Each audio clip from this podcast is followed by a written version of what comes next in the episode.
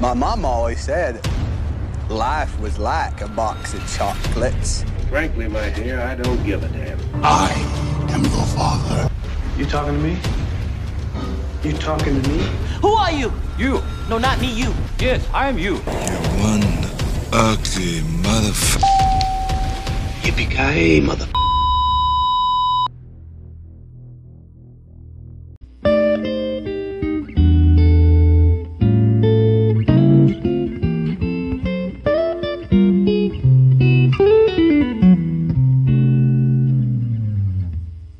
masuk ke kategori very very rotten, sangat sangat sangat busuk. Nah, alasannya sederhana aja. Kita kali ini langsung alasannya kenapa tak bilangin very rotten di sini. Uh, idenya nggak sama sekali nggak ada yang fresh sama sekali. Bahkan flat semua actingnya.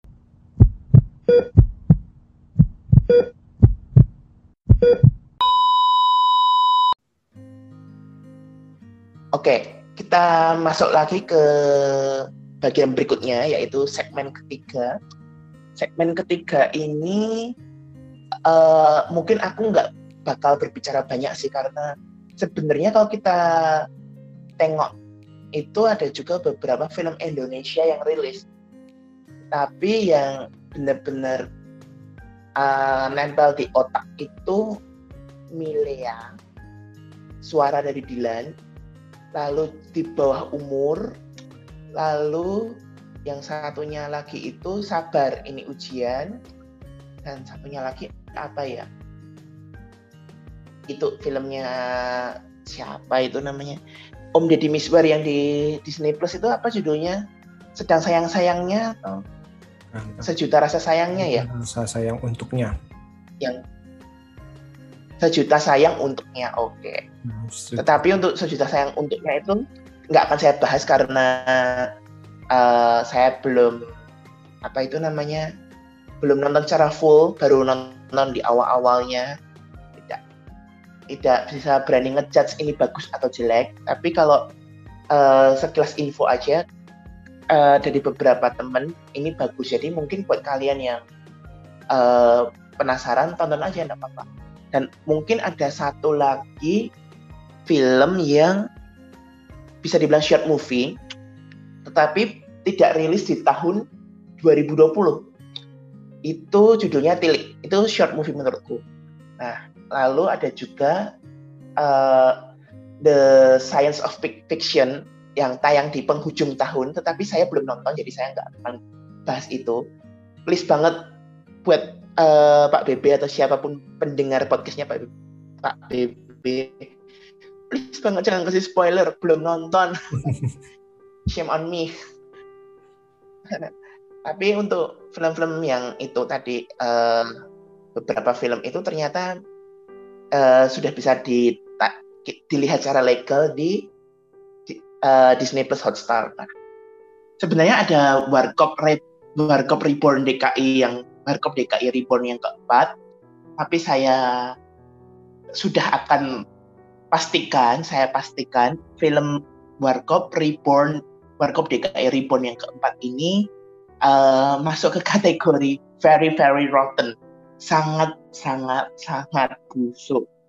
Nah, alasannya sederhana aja. Kita kali ini langsung alasannya kenapa tak bilangin very rotten di sini. Uh, idenya nggak sama sekali nggak ada yang fresh sama sekali bahkan flat semua actingnya maaf Om Indro maaf banget. Bukannya saya nggak suka. Tapi kali ini bener-bener dari apa yang kita lihat di sini plot ceritanya pun juga berantakan. Cuma mengandalkan syuting di luar negeri itu oh my itu sangat sangat sangat sangat wasting your time nggak gitu.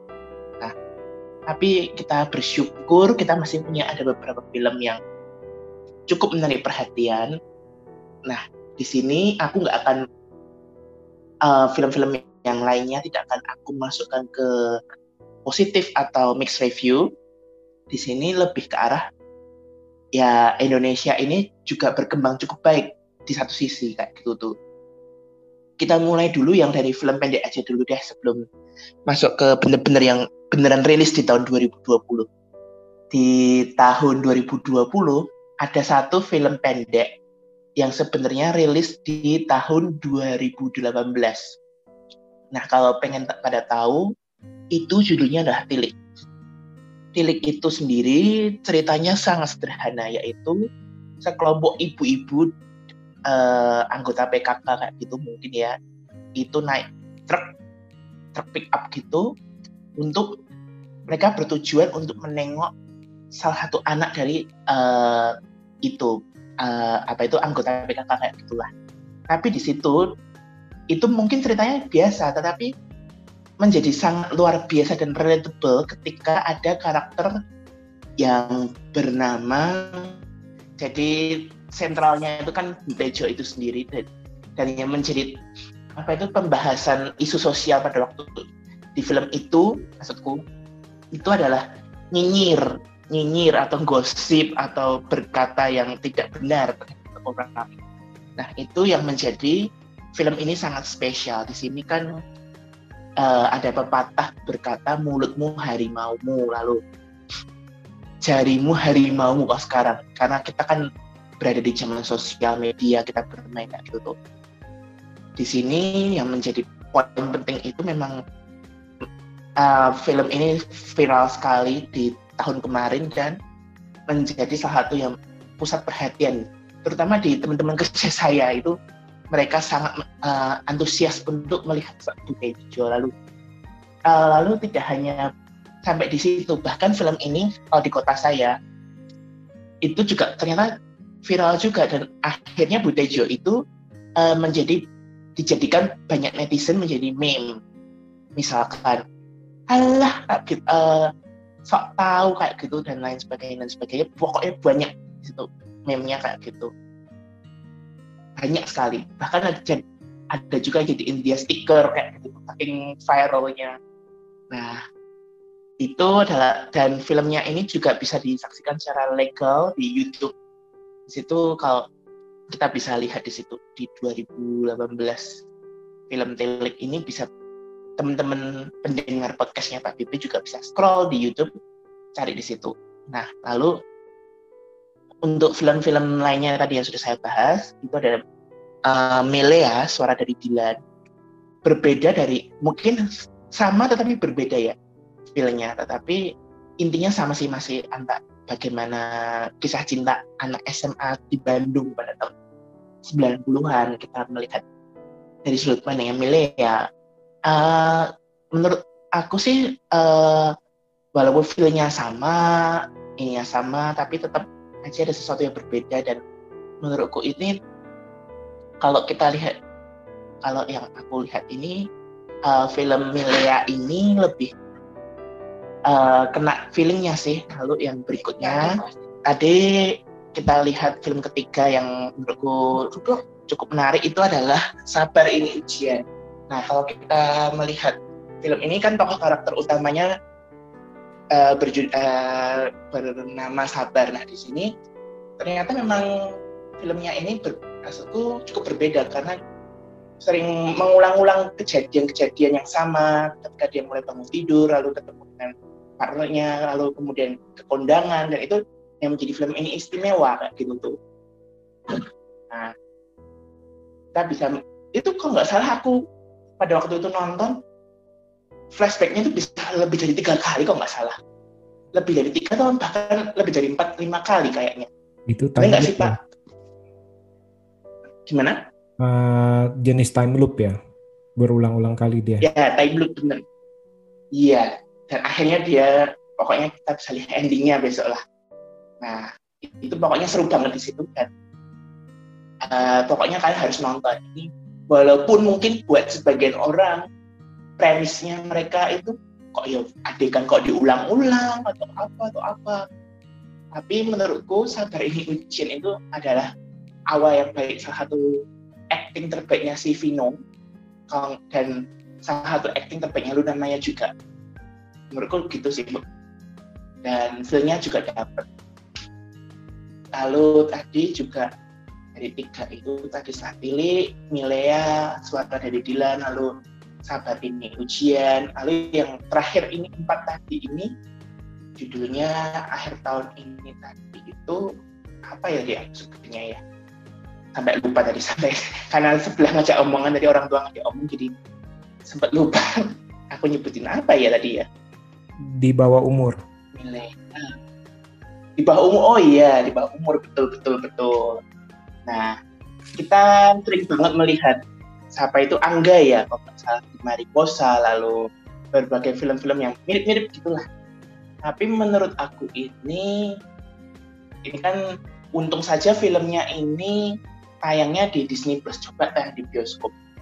Itu mungkin apa ya segmennya bukan segmen film bioskop sih menurut aku tetapi lebih ke arah film FTV karena memang kisahnya kan memang kisah cinta anak SMA yang sedang akil balik ya gitu kan. Eh, nah di situ menurutku ini bukannya jelek sebenarnya tetapi salah penempatan bukan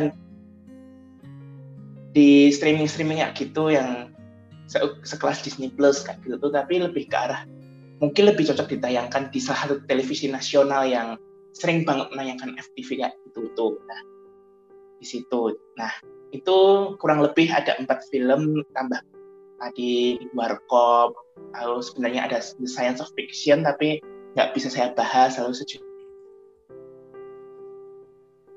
tetapi nggak bisa saya bahas karena memang belum nonton dan tidak bisa berbicara banyak. Nah, kali ini kita mau masuk ke segmen keempat. Eh, bener, empat ya. Segmen keempat ini adalah film-film lainnya. Film-film lain yang cukup mewarnai di tahun 2020. Dan mungkin lebih ke arah aku sebutin ini ke arah award season. Nah, setidaknya ada beberapa film yang sudah saya tonton untuk kategori keempat ini.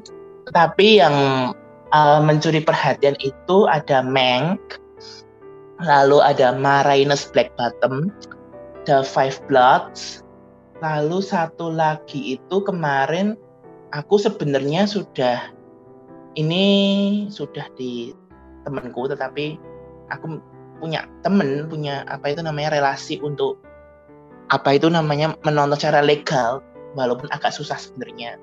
Aku udah minta tolong tetapi belum kesampaian juga. Sebenarnya ada dua film yang uh, harusnya aku tonton tetapi memang karena agak susah aksesnya jadi ditunda. Kita tahu bahwa di tahun 2020 ada dua film juga buat para netizen dan para apa itu namanya kritikus menyukai film ini. Minari sama uh, siapa itu namanya yang Frances McDormand itu judulnya apa itu? Uh, apa Pak BB Nomadland. Oke okay. nah. Nomadland, oke.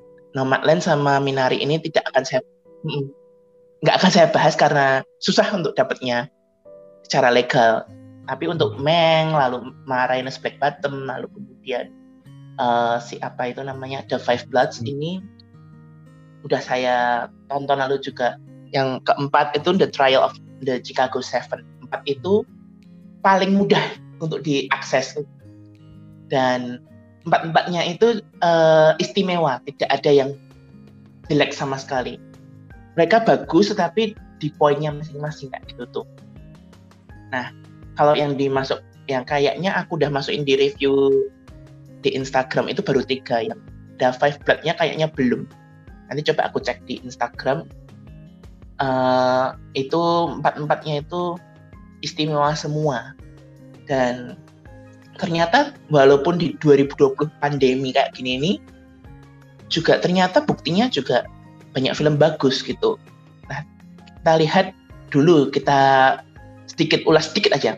Meng ini kan istimewa aku bilang di sini istimewa itu karena satu jarang-jarang ada film hitam putih lagi. Kita dulu pernah melihat di Aerospace menang di 2011 tapi dia kan bisu.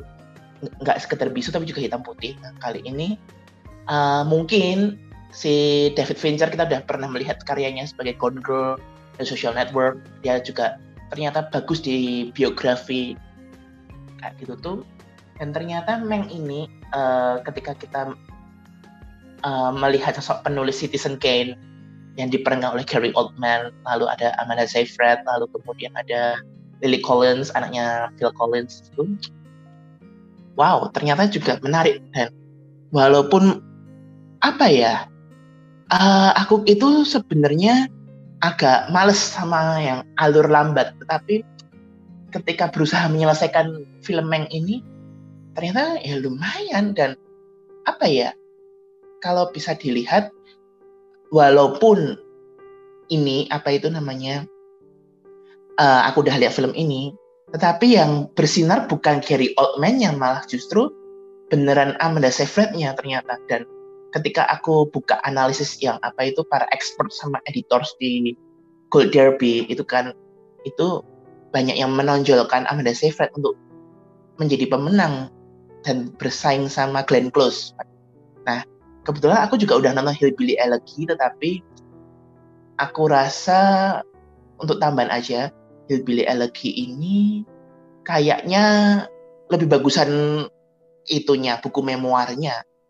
Aku belum baca sih, aku belum bener belum baca. Tetapi kalau aku lihat itunya kayaknya materi-materi yang ada di internet atau apa, hmm. kayaknya lebih bagus di bukunya deh. Nanti coba aku, aku nggak bakal banyak bahas sih, tapi kalau ada waktu mungkin aku mau coba baca buku memoirnya uh, lalu juga ulangi lagi nonton Hillbilly Elegy-nya. Tapi pada waktu sebelum film ini rilis itu, uh, film ini digadang-gadang untuk masuk ke bursa Oscar. Tapi ketika film itu sudah rilis dan reviewnya udah bertebaran di mana-mana, akhirnya kan muncul pesimis tuh nanti aku mau coba uh, sebenarnya udah nonton, tapi aku belum ngeh gitu. Kira-kira aku belum bisa berbicara banyak mengenai itu dan uh, aku tunda untuk nulis reviewnya mungkin aku akan coba baca bukunya dulu lalu nonton ulang dan nggak bisa berbicara banyak untuk Billy Elegy tapi untuk Meng lalu untuk Marinus Black Bottom itu aku bisa berbicara banyak di situ. Karena kita tahu bahwa di sini kan Marinus Black Bottom itu juga istimewa karena menjadi salah satu film kalau nggak salah salah satu film terakhirnya almarhum Chadwick Boseman ya. Di sini dia berperan sebagai musisi, lalu juga ada aktris kaliber Oscar Viola Davis dan dia sebagai Marinas itu ya benar-benar apa ya menjiwai dia sebagai penyanyi blues. Dan dia ngototnya itu benar-benar nggak berubah saya walaupun nggak berubah dari semenjak dia di The Help lalu kemudian di Fences ketika dia menang Oscar di situ lalu di Dope ketika lagi duet sama Meryl Streep di situ wow. Wah walaupun kayak ibaratnya ekspresinya cara dia aksen ngomongnya nggak berubah. Lalu ini jika dilihat dari empat empatnya itu tapi menurutku dia tetap mencuri perhatian. Dan uh, selain apa ya Val Davis tadi seperti ya aku bilang uh, well, ini adalah penampilan terakhirnya Chadwick Boseman di dunia entertainment dan dia juga ternyata bisa mempersembahkan yang terbaik dan apa ya kalau aku lihat surveinya di internet itu banyak ajang penghargaan bergengsi juga yang nominasi India dan dia mungkin salah satu calon yang akan bersaing dengan Gary Oldman besok pada waktu di Oscar 2021. Nah, Lalu yang ketiga tadi aku sebutin uh, ada itu The Five Bloods. Spike Lee kita tahu bahwa beliau itu cukup eksentrik untuk membuat film-film yang kita lihat karya-karyanya itu banyak sekali yang mencuri perhatian tapi di sini semua kita kan tahu bahwa The Five Bloods kan pusatnya tentang reuni empat orang yang pernah perang Vietnam ya kalau nggak salah. Dan di situ mereka reuni bagaimana mereka menjelajahi Vietnam lagi dan lain sebagainya. Dan Lindo itu kalau nggak salah aku lupa nama lengkapnya itu dia berperan di situ juga cukup bagus dan menjadi salah satu juga yang dijago-jagokan juga untuk masuk ke bursa Oscar. Dan filmnya menarik sih naskahnya juga menarik. Uh, lalu yang berikutnya yang terakhir uh, kumpulan dari bintang-bintang uh, idola di film The Trial of the Chicago Seven. Kita ada Sacha Baron Cohen lalu ada eh, siapa itu namanya macam-macam banyak. Tapi yang benar-benar mencuri perhatian dari beberapa bintang di situ ada Yahya Abdul lalu kemudian ada juga Joseph Gordon-Levitt lalu Mark Ryle, Mark Rylance dan banyak. Dan di situ kumpulan-kumpulan aktornya itu mereka walaupun banyak eh, tapi wow semuanya mencuri perhatian. Bahkan Eddie Redmayne yang Hmm. aslinya itu sosoknya dia itu orang British dia bisa menggunakan aksen Amerikanya di situ dengan baik. Kalau Pak Bim perhatikan itu kan film eh, menggunakan aksen Amerika. Nah di situ kita kan mengingatnya itu Eddie Redmayne itu kan orang British dan dia itu wow bisa juga ya pakai aksen Amerika yang yang lancar juga. Dan semuanya itu shine gitu. Nggak cuma eh, Yahya Abdulnya doang atau nggak cuma Sacha Baron Cohen lalu juga nggak itu. Nah lah ini ada satu lagi tambahan sebenarnya. Eh, mungkin buat yang di bawah umur please jangan nonton ini. Itu ada Borat subsequent movies itu dan itu bener-bener ngakak sih aku lihat film pertamanya lihat film yang keduanya itu. Walaupun film kedua ini mohon maaf banget tidak boleh ditiru. Kecuali kalau kalian punya apa itu namanya akses legal ke Amazon Prime is okay tapi kalau saya pribadi mohon maaf tidak di situ nah itu aku nonton itu eh, si Boratnya ini wah bisa gitu juga ya ya walaupun tidak apa ya bisa dibilang Borat ini tetap lucu eksentrik lalu juga dia juga kadang nyampein kritik sosial juga Hmm. dengan caranya nyeleneh. Nah, gitu. Tetapi di sini ternyata yang eh, nggak cuma si Sasha Baron Cohen yang mencuri perhatian, tapi ada aktris pendatang baru. Aku nyebut ini aktris pendatang baru sih, Maria Bakalonov. Eh, Aku lupa sih cara bacanya Bakalonov atau whatsoever lah pokoknya. Dia itu sangat mencuri perhatian. Jadi kan eh, kalau yang udah nonton film ini itu adegannya Pak Presiden di situ benar-benar bikin ngakak dan eh, sepanjang film itu mustahil kalian semua kalau kalian mudeng eh, gaya komedi Amerika yang brut itu pasti kalian bisa deh tertawa lepas lihat film ini tapi mungkin buat sebagian kan kita berbeda budaya kita ini kalau mungkin kurang tahu apa itu namanya budayanya orang sana mungkin ya agak flat sih. Tapi ketika orang melihat posternya aja deh, kita lihat posternya di situ, uh, bisa, oh Dari ini orang bisa posternya. nyimpulin komedi mana. Gak usah dibayangin ya itu itu kayak gimana kayak gimana tapi udah pastilah orang menangkap itu film komedi kayak gitu. Nah lalu kali ini ada satu lagi juga The Prom tapi sepertinya tidak akan berjaya di Piala Oscar tetapi lebih banyak berbicara di Golden Globe.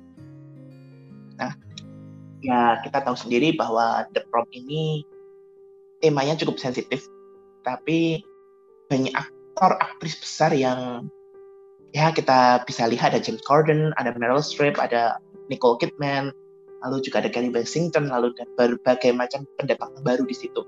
Nah, di sini kan kita aku sudah bahas di review juga.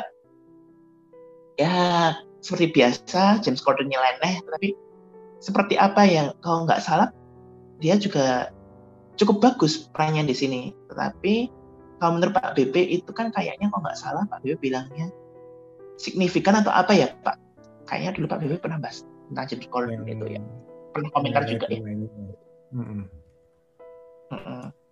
Nah di situ ya salah satu yang mencuri perhatian juga. Jadi ternyata di tahun 2020 ini, oke aku akan masuk ke sesi penutup di sini. Walaupun pandemi ada, tetap aja ada bioskop juga tutup.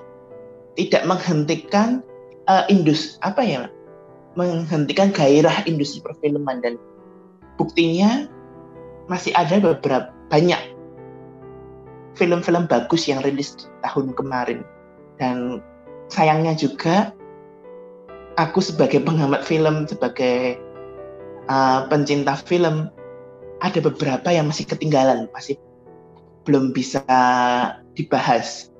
Itu bisa aku mungkin coba uh, tonton lagi atau mungkin mencoba menonton di tahun ini.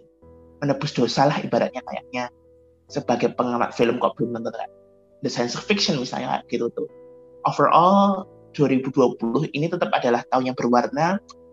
Ada berbagai macam genre film yang menarik perhatian tetapi di sini uh, cara evaluasi untuk tahun 2021 film-film yang ditunda tahun 2020 jadi kan ibaratnya tahun 2021 itu adalah kita lihat di tahun ini itu adalah buangan 2020 buangan blockbuster 2020 nah, Black Widow kita harap ya?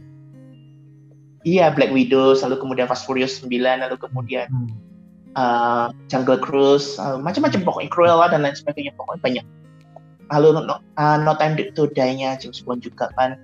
Hmm. Kan ibaratnya 2021 besok ini yang sekarang ini kita jalani itu adalah tahun-tahun buangan 2020 2020 sorry. Kita lihat si ibaratnya masih ada 50% hutang 2020 yang mungkin dilunasi di 2021 kita berdoa kita berharap corona segera bubar. Ya kita apa ya uh, nggak kalau bubar mungkin nggak 100% menjamin sih tapi kalau misalkan membuat kondisinya better itu ada peluang. Nah, kalau kondisinya better kan kita bisa lihat sisa-sisa apa yang pengen kita tonton di 2020 Pak. Itu kan yang mundur ke terpaksa mundur ke 2021. Pokoknya kalau kalian bener-bener ini kan sebenarnya banyak di tahun 2020 yang ke 2021 ini dan harapannya diberi umur panjang untuk kembali uh, apa itu namanya membuat catatan-catatan penting di tahun depan. Kira-kira apa yang menjadi uh, apa itu poin besar di 2021 kayak gitu ibaratnya. Pokoknya sekian uh, flashback tahun 2020. Harapannya itu sih 2021 banyak film-film yang lebih baik daripada 2020. Lebih baik lagi kondisi film. Lalu di Indonesia juga uh, filmnya semakin berkembang, semakin ini, dan semakin lebih baik lagi. Gitu aja mungkin. Uh, sekian dari uh, Rewind 2020 ala Cindy Movies. Maaf kalau belepotan dan sana sini banyak gangguan, banyak ini semuanya.